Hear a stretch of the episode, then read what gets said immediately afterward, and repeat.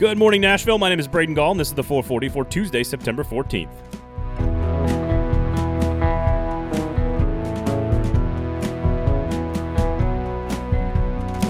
Today on the show, we've got our top four in college football and what took place in week two around the SEC, some love for the Vanderbilt Commodores' performance on Saturday evening, but we begin with Jonathan Hutton of Outkick 360 on what the Titans can get fixed in week number two.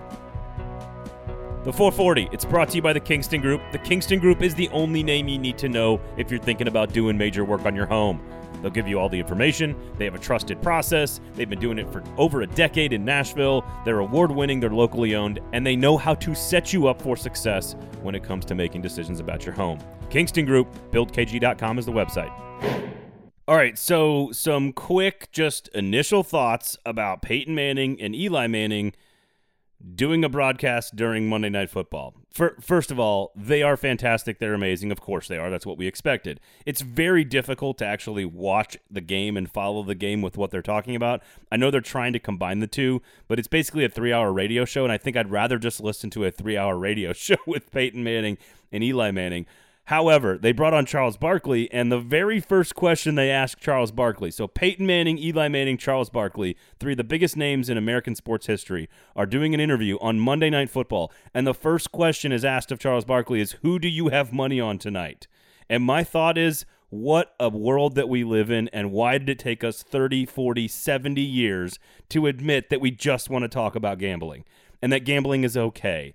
As long as you know, you know, when to stop, just like booze or anything else in the world that we consider a vice. And then there he, he talks about how he's he broke even on Sunday night with the Rams and so he's playing with house money on Monday night. Like this is not taboo. It's not that big a deal. Again, I wish the broadcast itself was actually just like a radio show or a podcast with Eli and Peyton talking about football. But it was pretty fun. I enjoyed it. I will check it out again it does drone on a little bit and it's tough to watch the game. So if you want to watch the game, you still probably need a professional play by play crew to actually follow and watch the game. If it was my favorite team, I would not be watching. But because I don't care at all about the Ravens or the Raiders, I checked it out. I enjoyed it. They were entertaining. It was solid. And you know what? Oh my God, that we talked about gambling and nothing else happened. It was fine. The whole world continued to spin on its axis appropriately. Imagine that. All right, let's get to Jonathan Hutton of Outkick 360. I asked him how many games does he need to pass judgment on Todd Downing, the new offensive coordinator? Where and what is he concerned about with the defense? But we started on offense and what he thinks can be corrected and will be fixed, and what he thinks is a long term problem for the Titans in 2021. Well, right now, just from the jump, the issues that will linger is the offensive line for me, Braden, um, with the pressure that we saw that was placed on Ryan Tannehill. And surprisingly, at least for me, from the left side with Taylor Lewan, you know, I, I wonder if he's mentally back from the the knee injury. Uh, physically, he's been cleared, but it did not look like he was up to par uh, against some of the the league's best, and and, and we saw what happened uh, w- with all of this with with Jones. I mean, Chandler Jones is is in a contract deal, and we know how that's going in Arizona. Five sacks speaks for itself. Three against Lewan. Chandler Jones also played in only five games last year, and he came out and was ready to go. Lewan was not ready to go. And then on the right side, they're starting David Quessenberry, who is a good backup. He is not a starting right tackle. Um, I think we've kind of glossed over that a bit because Lewan was coming back on the offensive line if he's not ready to go mentally this week in Seattle, the offensive line issues linger. The, the timing and the rhythm of the offense is going to be fixed, though, if they find protection up front, because they're actually going to practice and play together a bit more. AJ and Julio will be fine to me. Uh, the run game will be fine. It's the offensive line where I have the most concern offensively. Yeah, I, I would agree with that. And I think depth along that offensive line is something that I think if you watch practice at any point this, it's not this good. camp, it, we, we saw it coming. Um, defensively, I, I, they're they're more talented, they're younger, they're more athletic. Uh, is it just Kyler Murray? Is it just uh, DeAndre Hopkins and some special players doing special things, or or is there a bigger concern there? I don't know. Uh, you know, I don't know how much of it was getting in the hole 10 nothing and what they dictated and, and, did defensively from there. That's to be determined for me. I, I do think they're better on defense but I have I, I fully admit I have nothing to base that on. I, I just I mean, uh, you know, they they can't be much worse. I guess is what I'm saying, and they they have to be better defensively. I, I think they will get better pressure on on the passer. I think they'll be able to defend the pass better, but that's only until Caleb Farley actually plays. I mean, it's ridiculous that their first round pick isn't ready to play, but is ready to play when it's 38 13 on the scoreboard in week one. Uh, aside from that, I want to see Bud Dupree. I want to notice him. I thought Harold Landry was fine yesterday uh, on mm-hmm. Sunday against the, the, the Cardinals, and and beyond that, maybe it is just Kyler Murray running, but they're they're facing Russell Wilson this week, so it's kind of more of the same.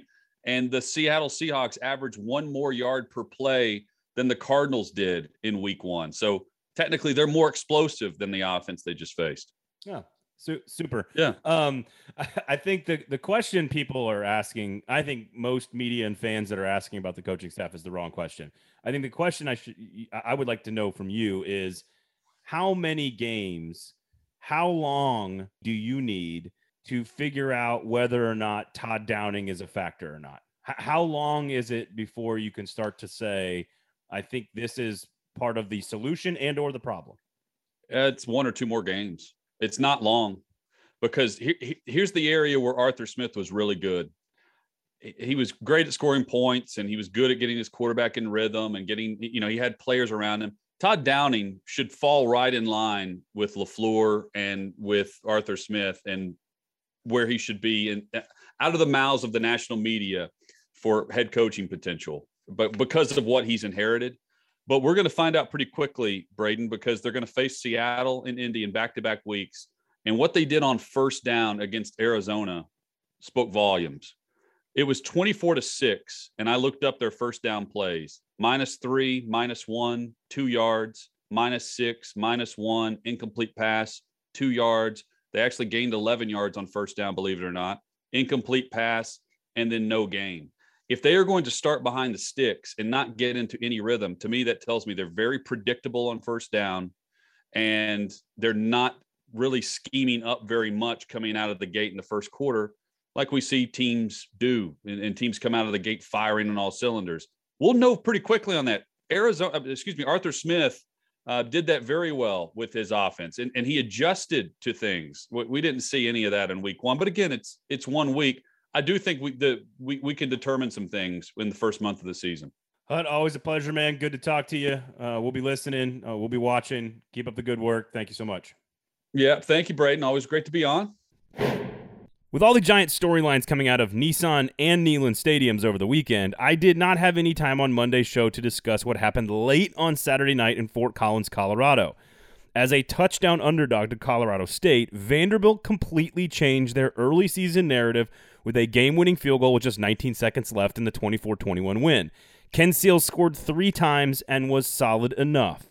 The box score wasn't great, and the Rams are not going to be one of the better teams in an improved Mountain West Conference. But the win was a massive step up from the worst performance anyone has ever seen by an SEC team in week number one. So, in theory, after a roller coaster first two weeks, the Commodores and Clark Lea are probably right where we expected them to be one and one and an improvement on last season already. And while there wasn't dramatic improvement on the field and the speed and the talent didn't all of a sudden magically get better in one week, you cannot overstate what success, an actual victory, means for that program and those kids inside that room that are right now at rock bottom and trying to fight their way back to relevancy. Vanderbilt will host Stanford on Saturday evening at 7 p.m. on ESPNU and opened up as an 11 point underdog against the Cardinal who, by the way, just smoked a ranked good USC team in surprising fashion. We shall see if Lea and his team can build on what they were able to accomplish late on Saturday night. Let's get to week number two in the SEC and the top four because it's a Tuesday. You guys know that. Top four Tuesday. Number one, huge wins by some teams in the bottom half of this league. You you look at Arkansas absolutely destroying Texas. That is a statement win by Sam Pittman and a hey, we're going to be relevant in the SEC West kind of statement from them. Uh, then you look at Mississippi State as well. They were an underdog at home. They have a nice victory, not nearly as dominant as Arkansas. So maybe in terms of which team could challenge and be more dangerous in the West, I think Arkansas clearly with a far bigger performance in the West and Kentucky, the Wildcats, able to run the football for over 300 yards. They have the best collection of skill players they've maybe ever had.